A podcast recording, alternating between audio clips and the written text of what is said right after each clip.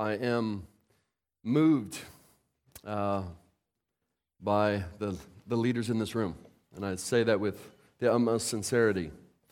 You could feel the pain or the trials or the difficulties, and the fact that you're persevering amidst difficulty is commendable. And um, moments like this, we can gather together and we can encourage one another because we're in the same fight and we're in the same battle and we're, you know, we could kind of come and we can say, hey man, like that Jaws movie. It's kind of dated, but they started comparing scars. And the good thing about scars, it's, it's been healed. And so we could come in moments like this and say, man, I got this scar and it was brutal, but, but um, God came through. God worked in our lives. God expanded people's hearts. And God grew our church and people got saved. And so those kind of moments are so, so valuable. And that's what times like this is all about. Um, I want to talk to us about leadership. And I want us to kind of share some resolves and what we're called to as leaders. What, what is it all about? What are we doing? I want us to, to encourage us in our roles. I don't know if you're feeling this, but I'm definitely feeling it. Leadership has become a lot more difficult in the last couple years. Things are getting difficult. It's a lot harder to be a leader. I don't know if you're feeling that or if that's just me, but leadership is a lot harder. And there's many reasons for this. It's we have so many bad examples of leaders. There are leaders that are celebrity pastors that are promoted and, and uh, kind of praised by the masses, and then we see spectacular moral failures. Uh, we see abusive and domineering leaders. We see leaders that are more like CEOs than actual pastors. This is a tr- dramatic or tragic problem. People are just, CEO pastors are training other pastors to just manage people rather than disciple people. And it's created this disillusionment with leadership. People don't trust leaders anymore, and there's some deconstructing happening about the role of leadership. I don't know if you're feeling this presently. And what we need right now isn't less leaders or, or more soft leaders. What we need now are stronger leaders. That's what the moment calls for. We're in this time, it's difficult. Um, I've come, come to a realization, I didn't realize this up until I think the pandemic more, most acutely, is that people don't want to be led. And when I responded to the call to be a church planner, man, I thought this was amazing. It was like the same thing as Braveheart to me, man. I am ready to charge the mountain with war paint on my face, and I'm ready to stand with everybody else and charge down the, the battlefield, yelling as loud as I possibly can. And I'm not all, all alone, I'm looking behind me, and everybody, we're all running together. Um, but in the last couple years, you realize people don't want to be led. People aren't looking for you to challenge them. When's the last time someone said, Hey, you know what? I, I feel like I need some growth in my life, and can you just tell me some of my weaknesses? Now, everybody has it together. Everybody. Everybody's wise in their own eyes. Leadership is difficult. It's like my, my kids. I love my kids. I have a, four kids. Just doing amazing 16, 15, 12, and 8. And um, sometimes they don't want a parent. I mean, my five year old, my oldest, when he was five, he actually said, after I disciplined him, he's, we're in the car and we're driving, and he says, um, You know what? I think it'd be amazing if there were no adults in the world.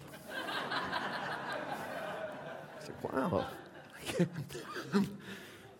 I mean, if I let my kids do what they want, I mean, they would sleep in, eat ice cream for breakfast, and watch YouTube all day. So, this pandemic expose the fact that our people are not as mature as we thought they were.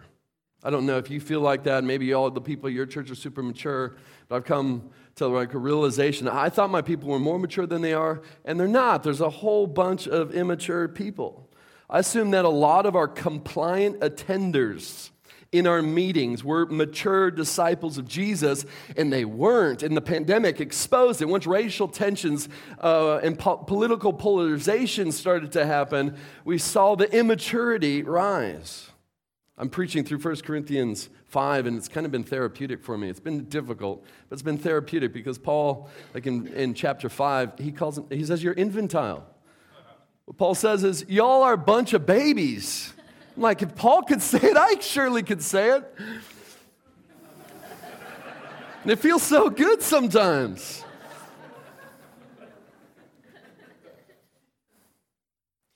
We need to remind ourselves of the mission.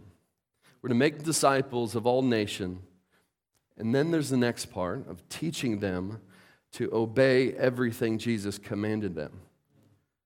And this is about maturity and, and formation and causing people to grow. We talk about strengthening churches. What are we talking about? We are talking about Im- taking immature people to maturity because they're obeying Christ. This is about formation. What Paul says is in Galatians, he says, I feel as if I'm going through labor pains for you. And I'm going to continue to feel this way until Christ is formed in you. We as leaders can't be satisfied with butts in seats. Compliant church attenders isn't the mission that we're called to. We are called to, for people to be formed in the image of God, for Christ to be formed in them. And this is the goal. And this is what we want to see. So, what the church desperately needs is leaders who will bring people to maturity. I want to look at 1 Thessalonians 2. This is one of kind of the bedrock uh, passages for me on what it means to be a leader. And um, there's much to talk about. We're not going to walk through this passage exegetically. I'm just going to pull a few principles from this passage, and hopefully it'll serve us for our time together. 1 Thessalonians 2 Verse 3 says this For our appeal, this is Paul talking, for our appeal does not spring from error or impurity or any attempt to deceive, but just as we have been approved by God to be entrusted with the gospel, so we speak not to please men, but to please God who tests our hearts. For we never came to you with words of flattery, as you know, nor with a pretext for greed. God is witness. Nor did we seek glory from people, whether from you or from others, though we could have made demands as apostles of Christ. But we were gentle among you, like a nursing mother taking care of her own children. So, being affectionately desirous of you, we were ready to share with you not only the gospel, but also our own selves, because you had become very dear to us. For you remember, brothers, our labor and toil. We worked night and day that we might not be a burden to any of you while we proclaim to you the gospel of God. You are witnesses. And God also, how holy and righteous and blameless was our conduct towards you believers. For you know how, like a father with his children, we exhorted each one of you and encouraged you and charged you to, walk, to walk in a manner worthy of God who calls you into his own kingdom and glory. So, I want to talk four points about the kind of leaders that God has in mind. We have a lot of bad examples. Maybe let's realign ourselves with the standard that God has for us. The first principle is this leaders, the kind of leaders that God has in mind, are leaders who are not in it for themselves. These are leaders who are not using ministry for personal gain. And Paul says here, greed and glory. Are you in ministry for greed and glory? I don't think many people are foolish enough to, foolish enough to get into ministry to make more money. I think when we respond to the call of ministry, me, like many of you, we're thinking, okay, I'm laying the, the pursuit of money down. I'm dying to that to respond to the call of God. And we all do have done that, and we applaud every person that's done it. But I don't know about you, but be, in being in ministry for a time, seasons, and hardships, entitlement starts to creep into your heart. And you start to think thoughts like, I'm working so hard, I deserve more than this. I deserve it. We need to protect our hearts from entitlement and greed and justifications of why we should get more or why we should be treated better. Our hearts need to be protected from it. We need to also protect ourselves from the pursuit of glory. Paul says, We didn't seek glory from people. So, as leaders, we have to decide if our life and ministry is all about Jesus or if it's all about me. Are we going to build people's confidence in us or are we going to build people's confidence in, confidence in Jesus? And the temptation's real because we're not making a lot of money. We're facing hardships. And so we're looking for like, like what can I get out of this? Please, I get some benefits. What's like the salary package, the benefit? And some of us will start to be satisfied by seeking the benefit of glory. It feels good. Makes my life matter, makes my day to day seem more significant. It feeds my ego. Paul says, We did not seek glory from people. Part of the problem is that we have a lot of immature people in the church. In my church, in your church. Paul talked about in 1 Corinthians, and he's dealing with divisions and fra- factions and people, this infighting. Some saying, I follow Paul, I follow Apollos. And what they wanted to celebrate their celebrity pastor. Paul was this great teacher, but he was boring. And then you got Apollos, who was this great orator. And some people say, no, Paul's boring, and he's always rebuking, and he's short and has a unibrow. Apollos is so nice and amazing, such a great orator. It's silly. This, Paul calls this immaturity, and we've seen it. Everybody's picking their celebrities or their favorite person whether it's politics or in the church. And this is immaturity. Here's what Paul says this is Paul's Who is Paul? Who is Apollos but servants of Christ Jesus? My life says don't matter. You know what's happening is, and it's so ridiculous in the church. Have you guys ever heard of Salt Bae? Salt Bae? Have you seen the picture of this guy? He's a Turkish chef, right? And he's famous. I mean, people are flying all over around the world to have his steak. Now, I love steak. You guys love steak? Yeah, we like we have we have good steak in the states. I wasn't gonna, uh, I almost said better, but it, I didn't want to make you feel bad. So, I mean, it's about the steak. When you go to steakhouse, what do you want? You want the steak. Do you care about who's seasoning it or how they're seasoning it? No, you don't care about it. This guy is making money because when he cooks his steak, he delivers it to your table and he does this. I don't care about that. What I want is a steak. I want to put the steak in my mouth and be nourished and have an amazing meal. And that's the gospel message. And we come and think that we're so amazing. And we think if we just do this, it's going to make it more amazing. So people are going to this church and they're doing, you know, this. And then you know, someone's doing something else. It's ridiculous. It's so ridiculous. It's not about us. Who are we? We are servants of Christ Jesus. We need to get perspective and we need to push against anybody that's going to try to make us king or make us a celebrity in our church because of their immaturity. Now, we're always deflecting glory coming to us and redirecting it to point to Jesus. Our lives exist to point to Jesus. The second point is the kind of leaders that God has in mind are leaders who refuse to be people pleasers. Refuse to be people pleasers. Pleasers. Paul says this they weren't given over to flattery to win people. They weren't going to butter people up to get them to do what they wanted to do, to get them to tithe or to get them to give or to get them to show up to a meeting. Use words of flattery, coaxing, manipulation. Paul says we're not going to do that. Paul's also saying that they weren't going to compromise their message and tell people what they wanted to hear.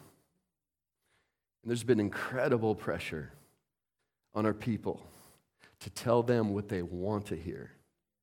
They want us to have their perspective. And we know if we stand up and hold fast to the truth, that we are making some people upset, and their uh, anger might cause them to create a division in our church, might cause them to leave, it might cause big givers to leave our church. And Paul says, we are not going to give in to pleasing people. Verse 4, Paul says, Our aim isn't to please man, but to please God who tests our hearts.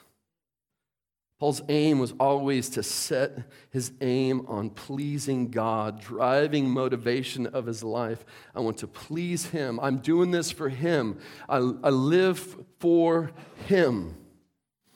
Sometimes we could get caught up in thinking we're doing it for the people in our church primarily.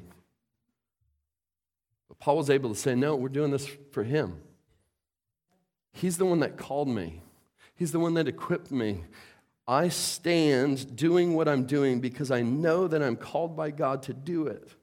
And when we have that conviction that we're doing it for Him, it facilitates the ability to work hard when times get tough. I mean, I think there's a shared consensus in the room like we thought about quitting or we thought about an exit plan. I mean, when I think about an exit plan with my wife, it's usually me as a lumberjack in the woods my wife in a cabin making lemonade or something.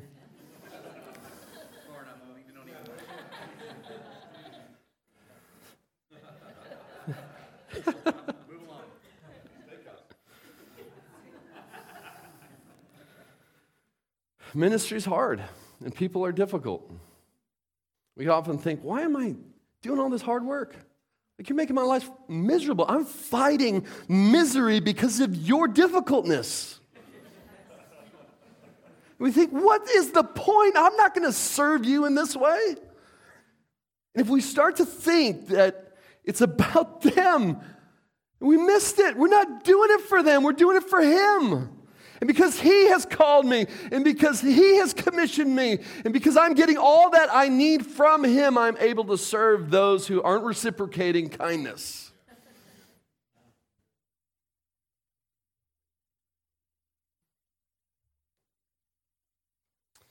If we are not given over to people pleasing, we'll be able to tell the truth. We'll be able to tell people what they need to hear. We won't avoid what is considered taboo to talk about, or subjects that are expected for us to avoid. We'll be able to speak and proclaim the truth with courage. With courage. We need leaders who can endure. We need leaders who can stand up with courage. Kind of leaders that God has in mind. Number three are leaders who are willing to share their lives. leaders who are willing to share their lives. Verse 8, um, this is my password. It was my password for years. I've changed it, so don't try to use it now. But this verse has been foundational to the way that we do church. So, being affectionately desirous for you, verse 8, we were ready to share with you not only the gospel of God, but also our own selves, because you have become very dear to us. It was proclaiming of the gospel, which we hear a lot about. Like, let's be faithful to the gospel, let's preach the gospel. Yes and amen. But Paul is also saying, we didn't just share the gospel with you, we shared our lives. Paul demonstrates in this passage that he was willing to share his life with these people. Verse 1, he says, For you yourselves know, he's calling them to remember his time with them. You yourselves know because you saw my life. I opened up my life to you. Verse 9 says, For you remember. Verse 10 says, For you are witnesses. Verse 11 says, For you know how we lived. He's pointing like, You've seen my life. If we're going to get this in our hearts, it means that we understand that leaders in the church need to be known. We need to open up our lives. They need to see our life. We're not just meeting leaders. We're drawing a bunch of people into a room and we're good on the mic and we're good at leading the service, and then we're gone. Paul's saying, I shared my life with you. You saw the way I lived, the way that I parent. Well, he didn't have any kids. The way I sat with you and had meals, and the way I worked and labored, the way I related with those close to me in partnership. You saw it all. It's laid before you. And Paul didn't just share his life because he had to. He actually shared his life because he wanted to. He says, being affectionately, affectionately desirous for you.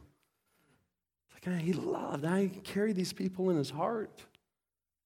Even the people that were difficult and annoying. It's the problem, people. I, I, I, I'm affectionately desirous for you. The temptation in ministry especially when it gets hard, especially when there's lots of demands, is to kind of pull back. It's like just too much. I need to isolate myself. I need a little protection. It's, it's just been too much. And so we isolate ourselves, spend a little less time with people. And there's seasons for that. There's appropriate times to, to have boundaries. But if we allow the, the, the journey of ministry to condition us to constantly avoid people and put up walls from people getting access to our lives. That is a sign that we've missed the point of our ministry. We value not only sharing the gospel, but we value sharing our lives. We're relational, we are to act like a family. And we have a relation, we have a relational value not because we think it's a good idea. Hey, what kind of movement are you? Like, like what's your seasoning? Well, we have a little bit of relationship going on. It's not like we chose it because it's our preference. It's essential to the gospel. It's the, it's faithful to the gospel and demonstrates the gospel. And this is what we're called to. When we share our lives, our lives become an object lesson of the gospel that we preach. So Paul's able to say, hey, you saw how hard we work. We were, we were blameless in all areas of our lives. So we invite people to see our lives, the way that we, our marriage is, the way that we parent our kids, the, the way that we're doing life, so they can see how the gospel takes root in a person and how it lives out in everyday life 24 7. We're able to, we should be able to say, hey, follow, follow me as I follow Christ. That's what Paul said. How do, we, how do we call people to follow us if they don't see our lives? And even if we screw up and mess up, it's still a faithfulness to the gospel. It's like, man, you guys, I really, I was grumpy last week and I preached to you harshly, and it's not appropriate, it's not right, and I want to repent. I've already repented to God. I'm so thankful that God forgives me. He puts me back up on my feet, and we're telling the gospel message even in our failures.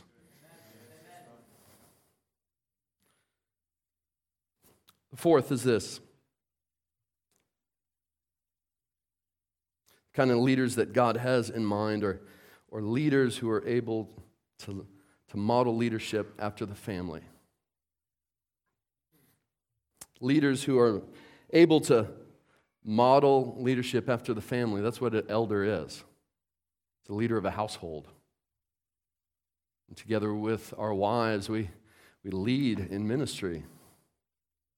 This is how we should run the church. What more intimate relationship could Paul have used to explain what true biblical leadership looks like? The most important relationship in a child's life is their mother and their father. This is what Paul is saying. I want you to understand we, we don't lead like other leaders. We're not celebrities. We're not these CEO leaders who are, are managing people just like using people. That's, that's all. Is we're going to build this church. I'm going to build this church, and I'm going to you know take everybody's profile test, and I'm going to figure exactly where you, and I'm going to use you for this position, and we're like playing chess on the chessboard to get the church as efficient as possible so we could grow as fast as possible. And it's not about the people. We're just managing and using people. I'm not saying there's not wisdom and strategies and systems, but we can allow our hearts to not have the kind of heart that God requires of us. Church should feel like a family. So think about the kind of parent that you want to be for your kids if you're a parent in the room. Parents love sacrificially. I mean, we don't lack of sleep, money, time, energy. I mean, I've chatted with a lot of you, and you're at different stages. We have a bunch of babies in the room, which is an amazing stage. And guess what? That requires a lot from you. And I'd hate to say it gets easier, but then they start walking, they start tearing up the house and breaking all the vases. And then they get old, and now we have teenagers, and there's a whole nother complexity that comes with that. And at every point, I am willingly sacrificing myself for my kids because I love them. Parents are the loudest voice in their kids' life to encourage them, calling out their unique identity and calling. And you can do it. My son right now, he, he wants to be in the CrossFit games. He's 16, so he's, he's a beast of a kid. He's all muscles. And so right now we're working. He's like, I want to make the games. So I'm like, we're going to do it. So I'm doing everything in my power as a dad to cheer him on that you can do it. And we're having lots of conversations every day. He sends me videos. Every day since I've been here, I, send, I see a video of him doing some crazy thing, working out. It's like, man, you could do it. My daughter's 15.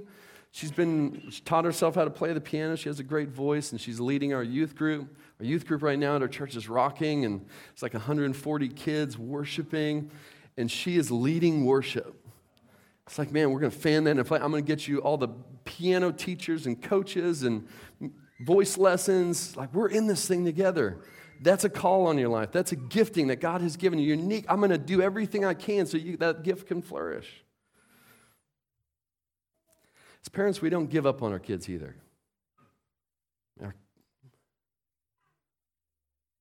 I mean, it's not like, I mean, how many times has your kid offended you? I mean, my kid told me that he wished they didn't exist when he said, I wish adults don't exist. We never give up, no matter the amount of mistakes that they make. Constantly say, No, I'm for you. I'm for you. I'm not going anywhere. You can kick and you can scream. Don't hurt me, please. But you could say insulting things. You could tell me how bad I am. You can judge my motives. You can do it all. But I'm not going anywhere. I'm here. I love you. I'm for you. Paul calls out kind of two, two wings of the airplane of skillful leadership. In verse 7, he says, But we were gentle among you, like a nursing mother taking care of her own children. So Paul says, like a mother who's gentle, gentle and caring. So that's this one aspect to being a great leader, that we have to be gentle and caring. The other aspect is Verse 11 says, For you know how, like a father with his children, we exhorted each one of you and encouraged you and charged you to walk in a manner worthy of God. So, this is the, the other wing of the airplane. Now, skillful leadership in God's economy takes off with two wings. If you take one wing away, what happens? You, you spin and you, you die. It's done, it's over. But if you have both the wing of gentleness and caring, and you have the wing of exhorting and charging, then, then we're starting to get the right picture of how we effectively lead people. There are some people in the room that are more pr- prone towards the loving side, we're just loving and approval and wanting to care, and um, I'm, everything's okay, and we're, we're making sure that like all their scrapes from their knees are cleaned up and everything's okay. But you're not too good at challenging and speaking truth when truth needs to be spoken. It's truth and love. We need the love, and we need to charge our people. Some of you are really good at charging people. You're really good at calling out people's errors and weaknesses and identifying wrong. And it's like, no, get your life in manner uh, worthy of the gospel. But there's no love coming from you. There's no love. If we're going to be skillful leaders, this is absolutely essential. What I've experienced is that the most difficult thing, some people are very good at confronting. And those people are usually dysfunctional people. I mean, just my experience. You can tell me I'm wrong. You can come confront me after this. but the people that are really confronter, I mean, that's what they're always leading with the confrontation. So people are usually dysfunctional people. I've experienced that a lot of us in the room, faithful leaders, very loving. It's just a good thing. Very loving because we receive love from God, and so we freely express it to others. And this is absolutely essential to ministry. We receive love and we give love to people. But for most of us in the room, we're not that courageous to challenge people when they need to be challenged. And Paul presents to us what true leadership looks like that we need to be loving, like lean into loving. We don't need to take away from loving. We need to love with gospel love, but we also need the courage to speak truth into people's lives. And if we don't do this part, if we're not willing to call people to account, to speak truth in love, to confront people and wolves in our church that need to be confronted, it, it creates for people who will not grow up into maturity because they're still perpetuating in their immature ways with never being challenged it results in a divisive and divided church. It results in people getting louder, dysfunctional people in your church getting louder voices than they should. So we need this skill of being able to love people and to confront people. Now, what I'm not saying is that we need to turn down the volume of love and turn up the volume of confrontation and speaking truth. What I'm saying is, we need to keep the volume of love really high, and we also need to turn up the willingness to speak truth and to stand against people that need to be stand, stood against. And this is the skill of leadership. This is what we're called to. And in this kind of environment, this kind of environment, people will feel safe. People will trust their leaders. People will feel secure and people will be encouraged.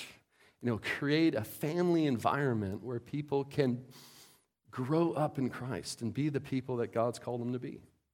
So, for us as a church, like this is our whole ministry model. Like, if I was to tell you our ministry model, I could tell it to you in three words it's known, loved, and challenged. It's our goal in our church that people are known. Our church has gotten bigger, and so the challenge is to manage all the people that are coming. And we, with emphatic conviction, as elders, are saying every person that is part of our church will be known. So we have to have systems in place to ensure that there's not an anonymity factor and people are just attenders at a church and coming, butts on seats, and then going on. Because our responsibility is formation and to bring people up into the image of Christ. So we need to know people. That's a responsibility. We need to know shepherds in the room. We need to know our sheep. And then we have a responsibility to love them with gospel love. We proclaim the gospel, we demonstrate the gospel, we speak truth one to another, laying before people their gospel identity, their love, their, their sons and daughters in God.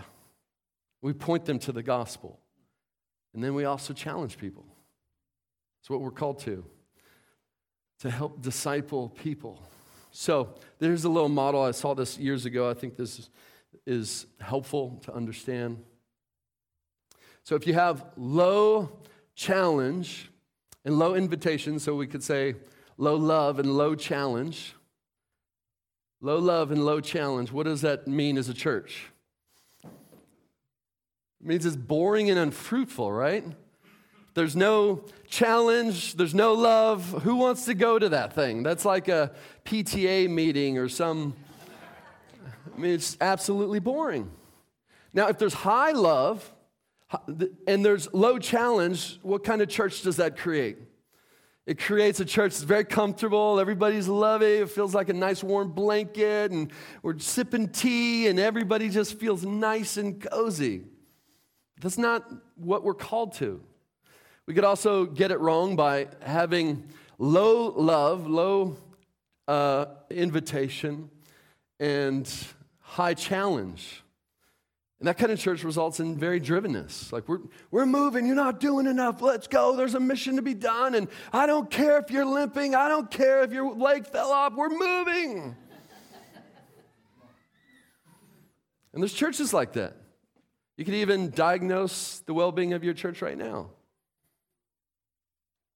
Kind of churches that God wants us to be leading are family churches. And a family church has high love. They're loved, accepted.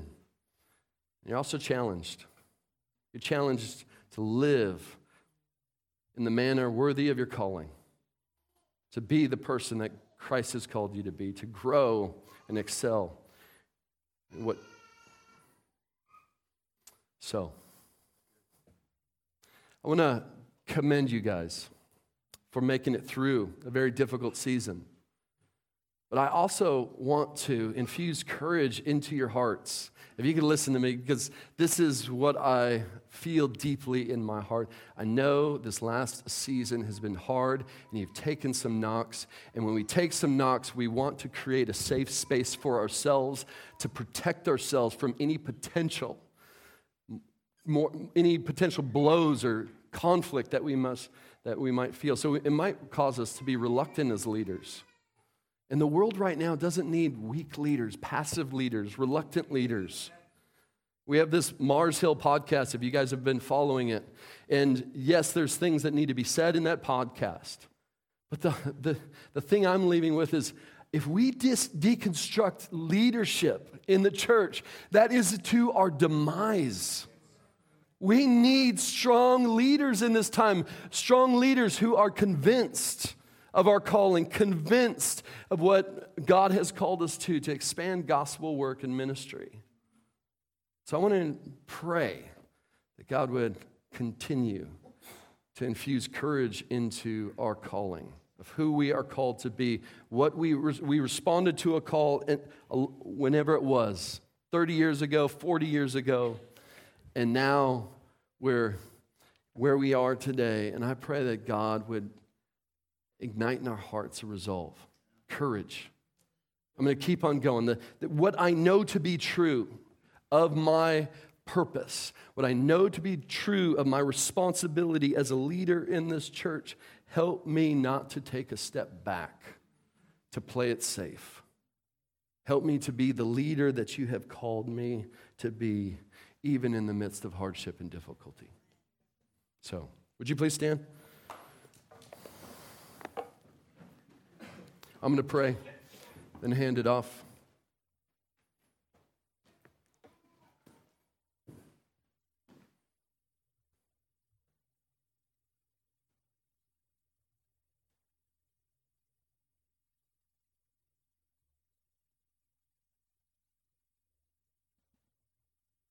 God, I ask, Lord, that you would infuse courage in the room.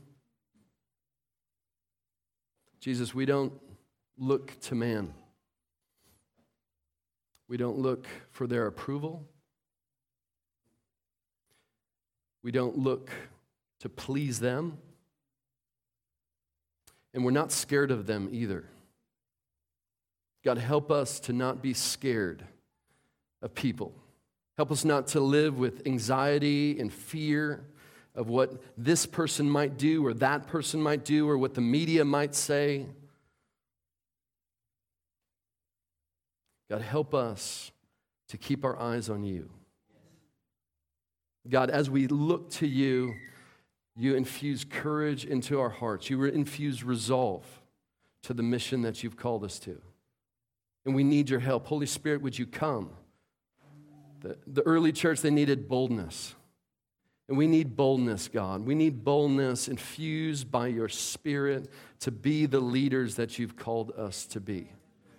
That we can stand confident in our calling, stand confident in our message, stand confident in what you've called us to do.